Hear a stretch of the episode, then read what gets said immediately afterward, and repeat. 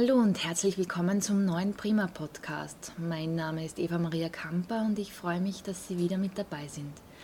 In unserer aktuellen Ausgabe haben wir Ihnen Christoph Aukenthaler aus Wolfau vorgestellt, der sich gerade auf seinem Weg zum Berufsmusiker befindet. Christoph wusste schon seit frühester Kindheit, dass er Musik im Blut hat und dass er nichts anderes machen möchte. Auch seine Instrumentallehrer loben ihn als begnadeten Musiker.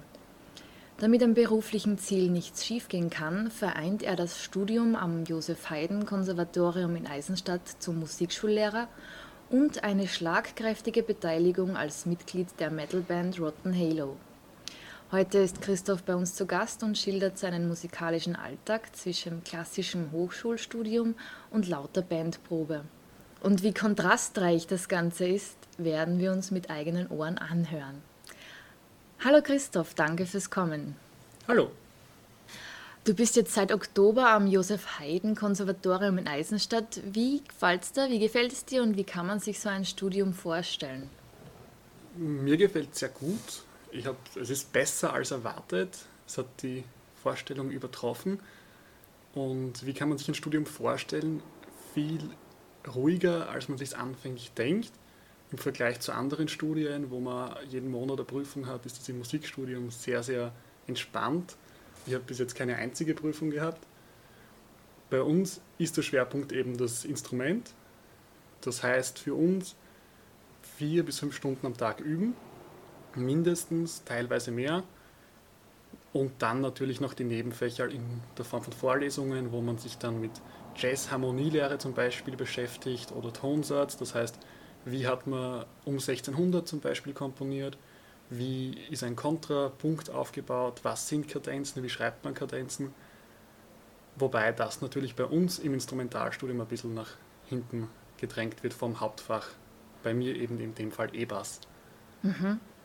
Ja, und es ist viel Üben, viel Arbeit, man muss wirklich dahinter sein. Für mich ist es zu meinem Glück, sage ich jetzt einmal, eigentlich keine Arbeit, sondern es ist eine Freude. Deshalb fühle ich mich immer ein bisschen schlecht, weil ich mir denke, ich habe so wenig zu tun, obwohl ich studiere, weil für mich das Üben nicht zu tun ist, sondern eigentlich eine Ausübung des Hobbys ist. Und deshalb fällt es mir, schätze ich, auch so leicht, neben dem E-Bass, neben den täglichen vier Stunden auch noch vier Stunden Schlagzeug zu üben. Manchmal ein bisschen mehr, manchmal ein bisschen weniger, kommt natürlich auf den restlichen Tagesablauf an. Du hast es wirklich seit frühester Kindheit aber schon absolut zu deinem Hobby gemacht, die Musik. Das heißt, auch die Theorie dahinter macht dir nichts aus, wenn du da pauken musst? Jein, äh, ich habe schon in der Oberstufe den Weg des Musikgymnasiums eben gewählt, gewählt. Das erleichtert mir jetzt sehr viel. Hätte ich mir zuerst nicht gedacht, aber das in der Schule Gelernte hilft viel, deshalb ist es nicht ganz so anspruchsvoll. Wir haben viel von dem, was wir jetzt auch im Studium lernen, bereits in der Oberstufe angeschnitten, teilweise sogar auch schon gelernt und dementsprechend fällt es Gott sei Dank nicht ganz so schwer. Der E-Bass war immer schon dein Instrument oder musstest du dich da entscheiden? Der E-Bass ist eigentlich entstanden durch einen Unfall und ich konnte nicht Schlagzeug spielen eine Zeit lang und ohne Musik ging es nicht.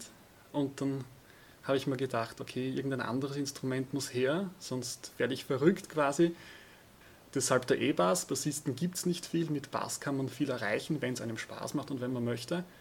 Und dann habe ich gesagt, ja, ich probiere mal ein Jahr in der Musikschule aus und dann habe ich dieses Instrument zu leben und zu lieben gelernt, kann man sagen. Okay, und wie sich das anhört, wollen wir jetzt gerade kurz mal reinhören. Du hast uns was mitgebracht.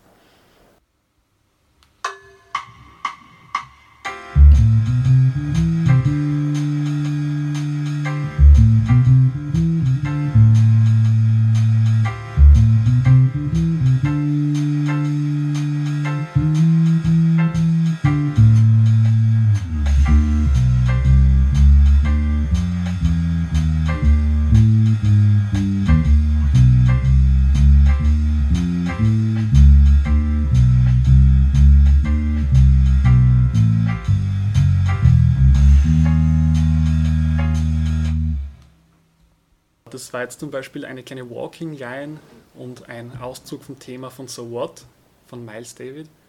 Ja, das sind so Sachen, die man eigentlich noch nicht mal so wirklich im Studium angeschnitten haben, aber das mir sehr viel Spaß macht zum Spielen.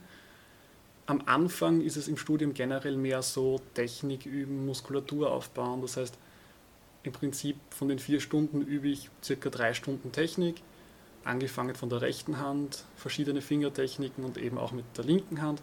Alles, was man so als Profi-Bassist dann irgendwann brauchen kann und brauchen wird. Und im Verlauf des Studiums wird das dann immer selbstverständlicher quasi. Also das sind alles Sachen, die ich dann laut meinem Professor zumindest in einem Jahr oder in ein paar Semestern auf jeden Fall nur mehr als Einspielübungen machen werde. Und dann geht es dann so richtig los mit ganz komplizierten Slaplines oder sehr, sehr coolen und hoffentlich sehr spaßmachenden Motiven aus verschiedenen Musikrichtungen wie Jazz oder auch Latin und vielleicht auch ein bisschen Rock. Ja, du sprichst davon, dass du vier Stunden und mehr übst. Ähm, das macht immer Spaß oder was muss passieren, dass man dir den Spaß verdirbt? Ja, gar nicht so viel eigentlich. Also ähm, es ist, also mir ist es zumindest bewusst, ich glaube, es muss einem jeden Musiker, vor allem der, der den Weg des Berufsmusikers einschlagen möchte, bewusst sein, dass Üben nicht nur Spaß ist. Üben ist sehr, sehr viel harte Arbeit.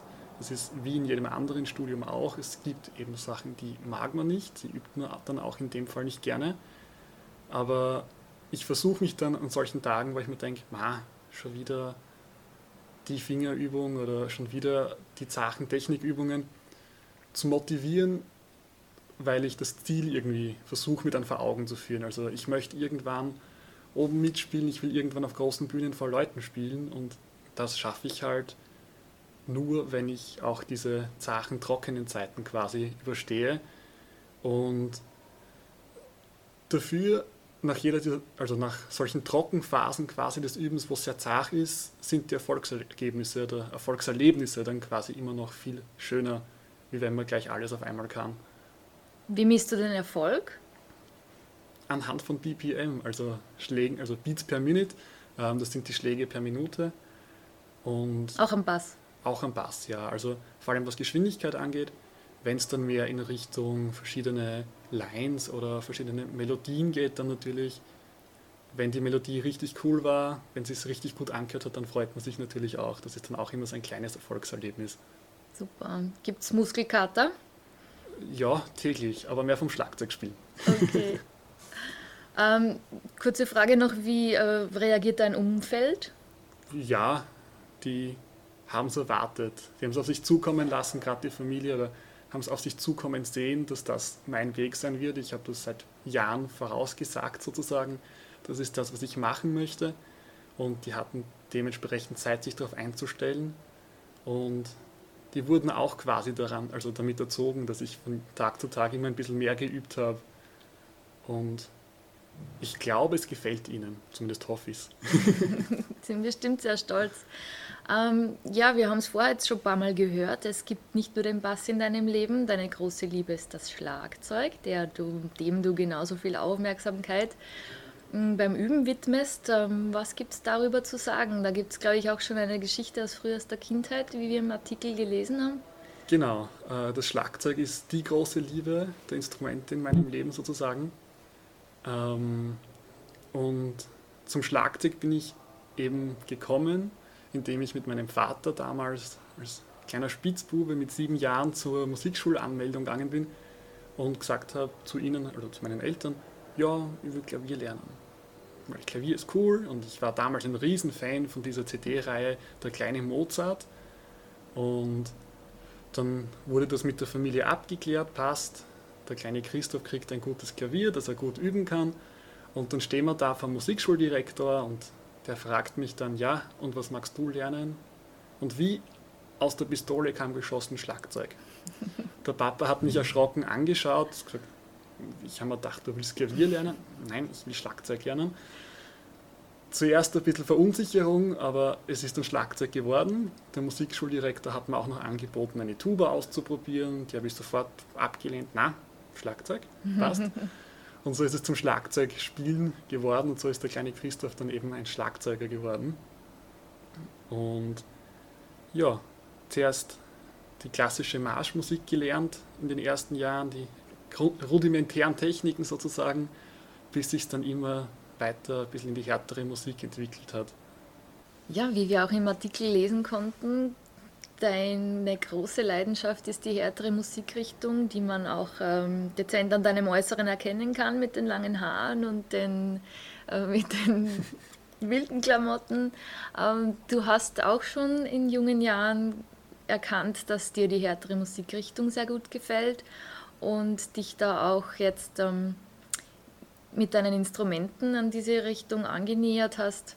Äh, wieso Metal? Das ist eine gute Frage. äh, wieso Metal? So genau weiß ich das nicht.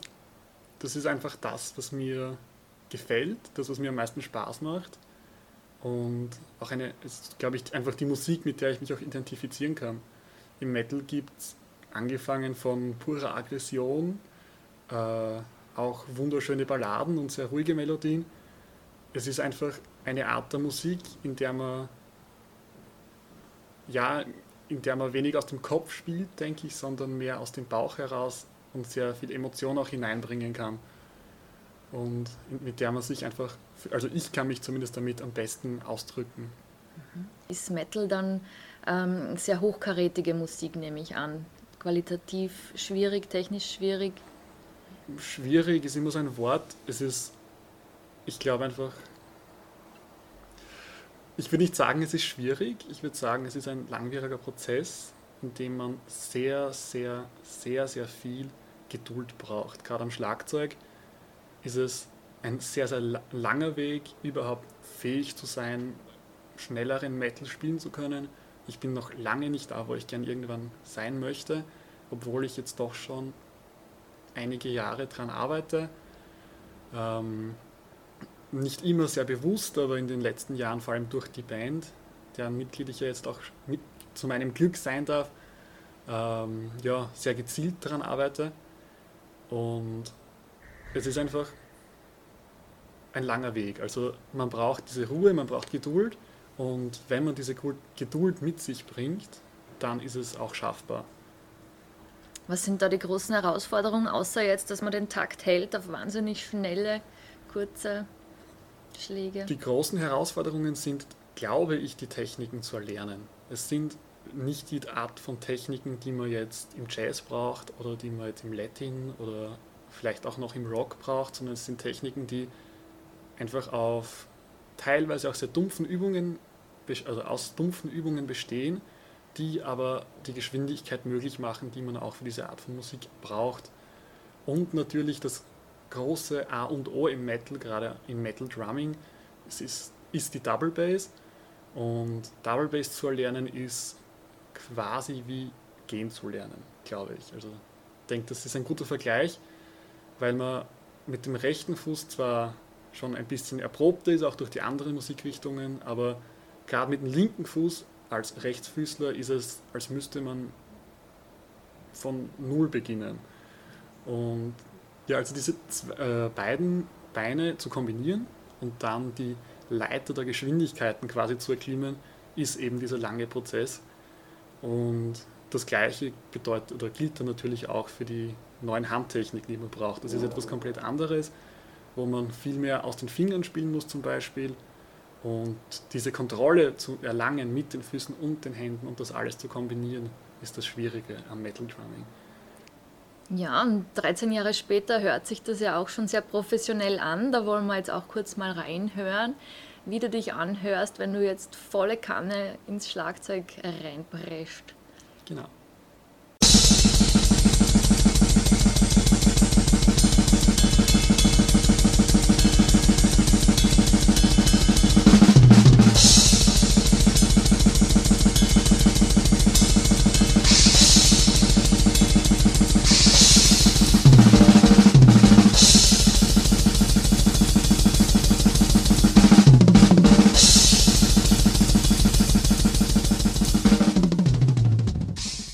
Also das war jetzt zum Beispiel, das waren ein paar Blastbeats, verschiedene Arten, also Gravity Blast oder auch der klassische Blastbeat.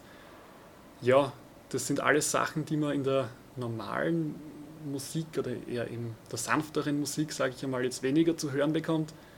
Das ist alles eher schon sehr im Bereich des Extreme Metals zu finden, da wo ich mich dann auch mehr zu Hause fühle und wo ich dann auch irgendwann hinkommen möchte.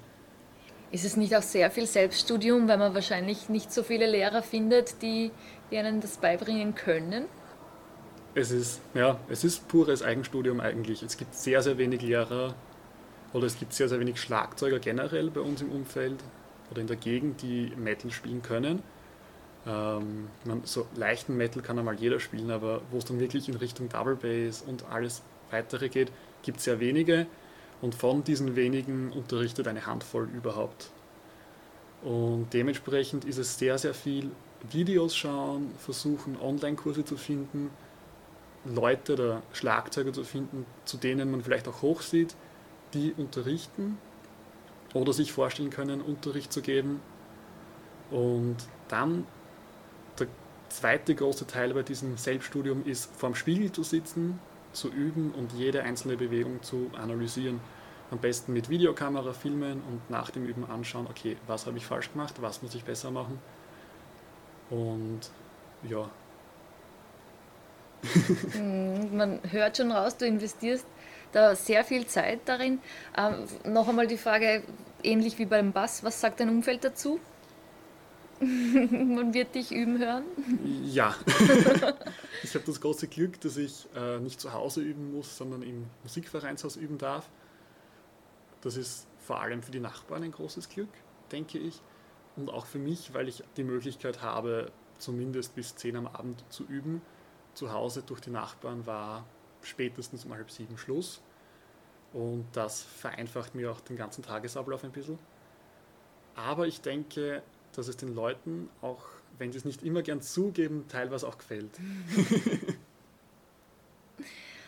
ähm, ja, kommen wir zu deinem großen Projekt ähm, der Band. Du bist in einer Metalband der Schlagzeuger. Genau. Ja, also zur Band bin ich gekommen äh, durch ein Konzert von Slayer, dem offiziell letzten Konzert von Slayer in Wien, einer der Metal-Bands, sage ich einmal, des Fresh Metal. Und zwar hat das so stattgefunden, dass am Tag davor deren Gitarrist und der Bassist von Anthrax oder Anthrax eben eine Klinik gegeben haben. Das ist quasi so ein bisschen Tratschen und Vorspielen mit ihnen und vor ihnen, von ihnen in der Klangfarbe gewesen. Also das ist das Musikgeschäft in Wien sozusagen. Und ja, da haben sie eine Metalband zusammengewürfelt aus den Leuten, die da waren haben sie gefragt, wer spielt Schlagzeug, wer spielt Bass, wer spielt Gitarre, wer kann singen. Und da war ich halt sozusagen auch drinnen und ich als Schlagzeuger, ein Tiroler als Gitarrist, der Reini, unser jetziger Gitarrist als Bassist tatsächlich und noch zwei Gitarristen und ein Sänger. Und ja, die Gruppe ist halt dann nicht wirklich was worden, weil zwei Kärntner, Tiroler, Südburgenländer und der Wiener die sollen sich einmal wöchentlich zum Proben treffen. Ja, genau. und das ist dann auch ein bisschen in Vergessenheit geraten. Wir haben so eine WhatsApp-Gruppe gehabt und haben uns ab und zu ein bisschen ausgetauscht. Der Tiroler Kollege hat von seiner da damaligen Band ein paar Lieder auch mit uns geteilt und uns zeigt, was wir gerade so machen. Und das war es aber dann auch eigentlich. Und im Oktober, wo wir dann auch Maturaball hatten, wo ich dann auch schon involviert war im Hauptkomitee und so, hat mich auf einmal nach der Tanzprobe unser Gitarrist, der Reini, angerufen, damals unbekannte Nummer. Habe ich mir gedacht, aha, wer ruft mich um halb zehn am Abend an? Äh, ja, es war der Reini mit dem Überfall, er hat eine Metalband und er braucht einen Schlagzeuger. Und ich ein bisschen überrumpelt, aber eigentlich motiviert, haben wir gedacht, ja, sicher, aber ich habe jetzt Matura, dann noch Zivildienst, wird sie nicht ausgehen. Und dann habe ich gesagt, gern, wenn ich in Wien bin. Und dann hat er mir den Platz versprochen. Wenn Sie dann noch jemanden suchen, dann, wenn ich in Wien bin, soll ich mich melden. Habe ich mir passt. Habe ich mir gedacht, ja, passt. Eine Woche später hat er nochmal angerufen, nein, er braucht jetzt ein Ja, weil er braucht einen Schlagzeuger in der Band. Ich soll halt einmal raufkommen. Dann haben wir uns darauf geeinigt, dass ich einmal hochkomme im Monat und dann schauen wir mal, ob das funktioniert. Und nach zwei Wochen einmal im Monat raufkommen, ist dann die wöchentliche Samstagsprobe entstanden, wo ich dann in der Früh raufgefahren bin, am Abend heim. Und ja, so bin ich quasi zur Band gekommen. Okay, und wie würdest du jetzt die Musikrichtung der Band beschreiben? Also Metal ist ja prinzipiell etwas, wo zart beseitete Menschen vielleicht Herzrhythmusstörungen bekommen könnten. Was wir genau für Metal machen, da gibt es ja x verschiedene Subgenres, ist schwer zu sagen, glaube ich. Was ich auch so von Musikerkollegen gehört habe, die auch in Band spielen, ist es immer schwer, gerade im Metal zu sagen, was man selber für Musikrichtung macht. Dementsprechend ja, tun wir uns auch schwer, uns selbst einzuordnen. Aber wir sind am meisten eine Mischung aus Deathcore, Fresh Metal und Death Metal, irgendwas dazwischen. Wir kommen alle aus sehr ja, verschiedenen Ecken des Metal. Also ich komme mehr aus diesem Folk Metal, also alles, was Dudelsack, Pfeif, also Pfeifen, Flöten, Violine, Drehleier, alles was da drinnen ist, liebe ich, finde ich super. Unser Sänger ist mehr der klassische Heavy Metal Fresher. Unser Leadgitarrist, der Tim, der kommt aus der Metalcore-Szene und der Reini ist der ja, Death Metaler. Also alles, was brutal ist, ist gut. Ist hm. so sein Motto, wenn er was schreibt. Jetzt seid ihr ja alle ziemliche äh, Musiker-Profis. Ihr könnt, also ihr beherrscht eure Instrumente sehr gut. Und jetzt ist das ähm, Genre des Metal ja eigentlich eher ein Nischenprodukt. Also man kann jetzt nicht sagen, ihr werdet eines Tages in einem ähm, Musikradiosender gespielt werden. Ihr wollt euch da sehr spezialisieren, eben auf die Fans des Metal. Ist das mutig oder ist das ähm, oder hat das hat dieses Genre so einen großen, eine große Fangemeinde, dass man sich das traut? Also ich glaube, als Musiker ist es das Wichtigste, dass man Spaß an der Sache hat. Natürlich, wir könnten jetzt irgendeine Pop-Geschichte auch machen, aber das wird keinem von uns taugen. Und ich glaube, dass man das auch in der Musik hören würde. Und so klein ist das Metal oder die Metal-Community nicht. Metal ist das einzige Genre, bei dem die CD-Verkäufe nach wie vor steigen und wo die Fans oder einfach die Hörer von Metal immer noch Wert darauf legen, die Musiker zu unterstützen. Gerade also gerade das ist ja heutzutage wichtig. CD-Verkäufe rentieren sich nicht mehr es, ist, es läuft alles auf Streaming, alles auf YouTube, alles muss gratis sein. Dann soll man davon leben, das ist ein bisschen, ja. Und im Metal glaube ich, oder ich glaube zumindest, dass der Metal noch einer der Genres ist, wo es sich trotzdem am besten leben lässt, weil die Leute wirklich noch oft dran denken, dass man die Musik unterstützt. Und was ich auch mitbekommen habe durch Kollegen und Freunde, die ich durch Metal kennengelernt habe, jeder zweite Metaler spielt ein Instrument. Also jeder, den ich kenne, der Metal hört, hat ein Instrument gespielt, spielt ein Instrument oder hat selber eine Band, wo er mitspielt. Und ich glaube, dass das auch ein bisschen den Flair von Metal ausmacht. Das ist alles eine große Familie.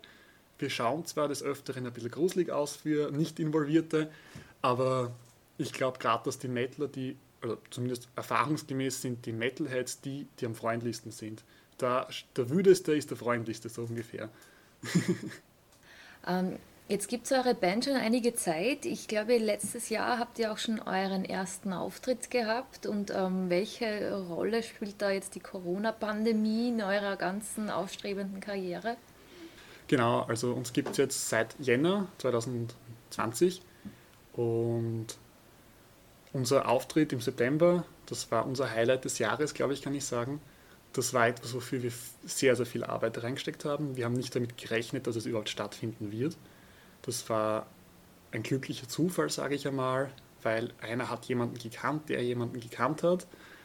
Und ja, wir haben Bühnenluft geschnuppert und sind ihr verfallen, glaube ich. Also, das war in Wien in einem das, kleinen Szenerlokal. Genau, das war im Escape Metal Corner.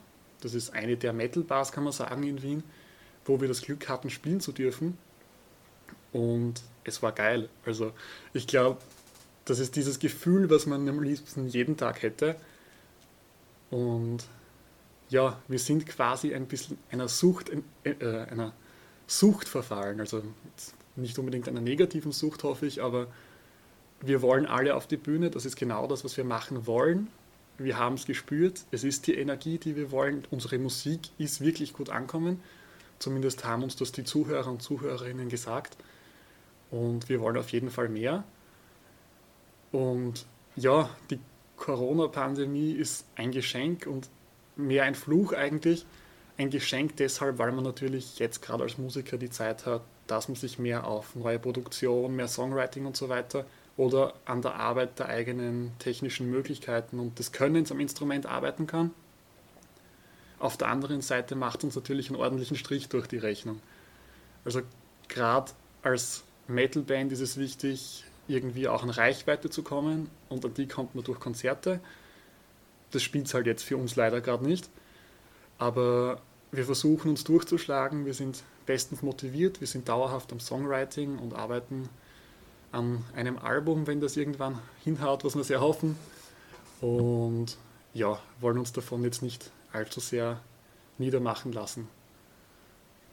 Was genau war da jetzt dein Gefühl beim ersten Auftritt? Das Gefühl, auf die Bühne zu gehen und durch die Leute mal zu gehen und zu hören, okay, die fangen zum Jubeln an, das war schon sehr besonders. Also Gänsehaut pur. Ich für mich, für meinen Teil war sehr unruhig den ganzen Tag. Ich habe mir gedacht, uff, das kann nur schief gehen. Wir haben nicht so viel Zeit zum Vorbereiten gehabt. Aber es ist sehr gut worden, glaube ich. Und dieses Gefühl, für Leute das zu machen, was man gern macht und zu sehen, dass ihnen gefällt, ist schon sehr unbeschreiblich. Das ist genau das, was man als Musiker sich wünscht und was einem dann auch irgendwie die Kraft gibt, weiterzumachen.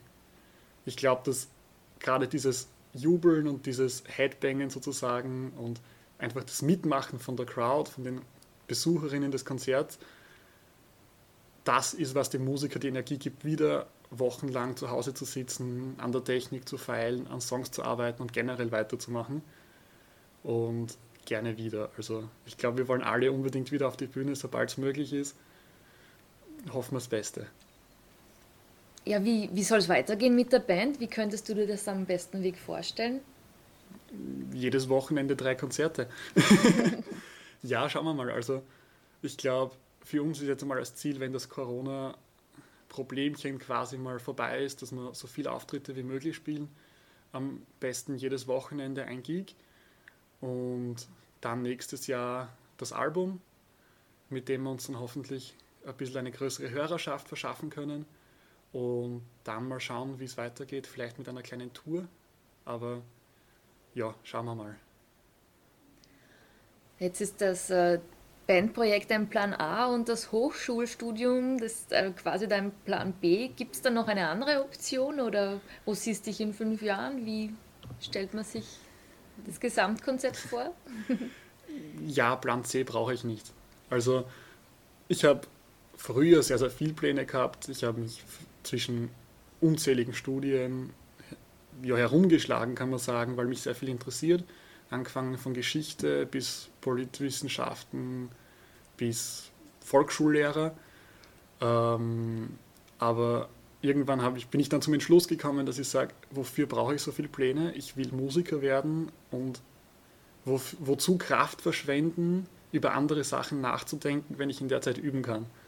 Hast du da jemals Zweifel gehabt, weil das, äh, die Gesellschaft vielleicht sagt, man muss jetzt etwas Solides, Bürgerliches äh, sich aneignen? Oder hast du da immer schon den Mut gehabt, dass du jetzt den alternativen Weg des nicht so alltäglichen Berufes einschlagen wirst? Zweifel sind, glaube ich, immer da, gerade wenn man das Ziel Berufsmusiker hat, weil man dann darüber nachdenkt, okay, bin ich überhaupt gut genug? Kann ich es schaffen? Wenn ich es schaffe, wie wird das sein? Mache ich dann, oder bin ich dann noch der, der ich sein möchte? Oder muss ich mich 20.000 Mal verbiegen, um überhaupt eine Chance in der Szene zu kriegen. Ähm, aber schlussendlich, glaube ich, sind Zweifel das, was einem eher davon abhält, weiterzumachen.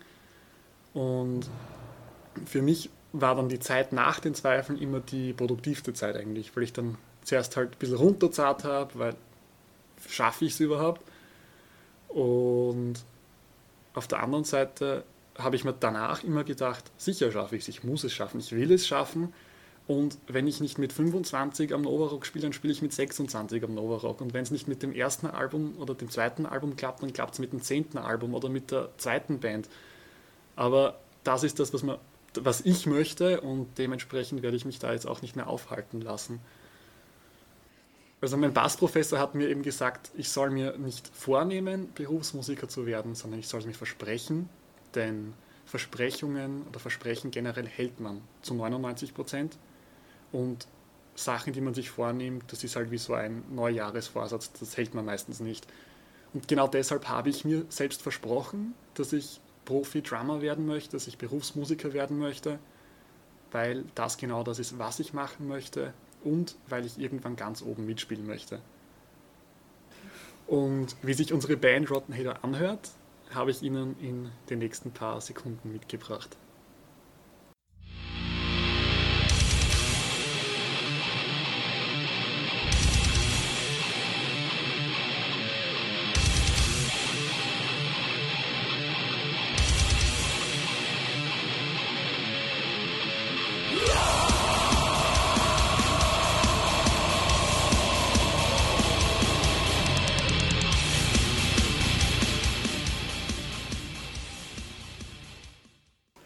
Das war unsere dritte Single, Lords of War, die wir vor einigen Monaten rausbringen durften. Eines meiner persönlichen Lieblingsstücke unserer Band und ich hoffe natürlich, dass es Ihnen auch gefallen hat und Sie dazu motivieren konnte, uns ein bisschen auszuchecken, was wir eigentlich sonst noch so für Musik machen. Unsere Musik findet man auf allen Streaming-Plattformen, die es auf unserem Planeten sozusagen gibt, auch auf YouTube natürlich. Wir sind auf Instagram und Facebook auch unter Rotten Halo Band oder Rotten Halo Official vertreten. Natürlich haben wir auch eine Webseite rottenhalo.bandsugel.com und wo man uns jetzt auch sehr besonders unterstützen kann, ist unser kommendes Crowdfunding für unser Album, das dann dementsprechend nächstes Jahr im Herbst erscheinen soll. Ja, Christoph, ich bin überzeugt, dass wir noch viel von dir hören werden und von deiner Band Rotten Halo. Vielen Dank fürs Kommen und Danke alles Gute. Den Artikel zu diesem Podcast lesen Sie in der aktuellen Printausgabe von Jänner 2021 und auf www.prima-magazin.at. Danke fürs Zuhören, bleiben Sie gesund, bis zum nächsten Mal.